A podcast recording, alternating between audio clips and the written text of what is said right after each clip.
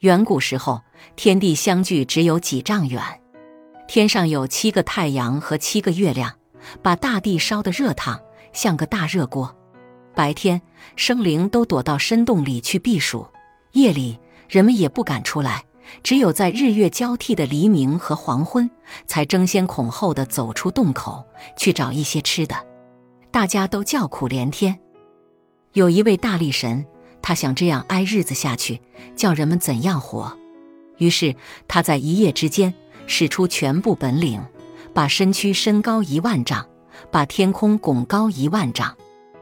天空被拱高了，但天上还有7个太阳和7个月亮，热烘烘的，仍然威胁着人们的生存。于是大力神做了一把很大的硬弓和许多支利箭。白天，他冒着猛烈的阳光去射太阳，一箭一个把6个太阳射落了下来。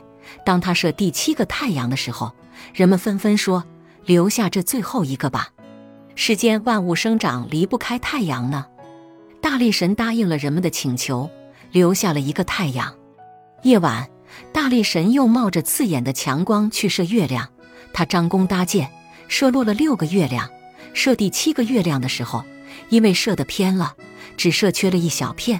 当他准备重射时，人们又纷纷说，饶了他吧，让他把黑暗的夜间照亮。大力神又答应了人们的请求。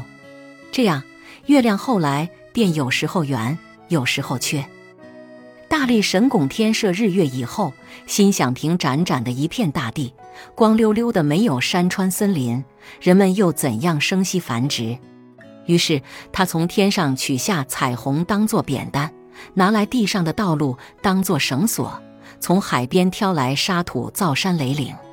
从此，大地上便出现了高山峻岭，那大大小小的山丘是从他的大筐里漏下来泥沙。他还把梳下来的头发往群山上一撒，山上便长出如头发般茂密的森林来。山上的鸟兽们都摇头摆脑，非常感谢大力神为他们造林筑巢的恩德。有了山岭，还得造让鱼虾水族生息的江河湖泊。大力神拼尽力气，用脚尖踢开群山，凿通了大小无数的沟谷。他的汗水流到这些沟谷里，便形成了奔腾的江河。这中间最大的一条，就是从五指山一直流入南海的昌化江。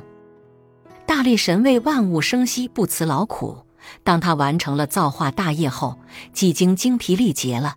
不久，他支撑不住，终于倒了下来。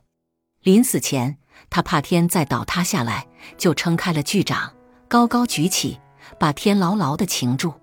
传说那巍然屹立的五指山，就是那令人尊敬的黎族祖先大力神的巨手。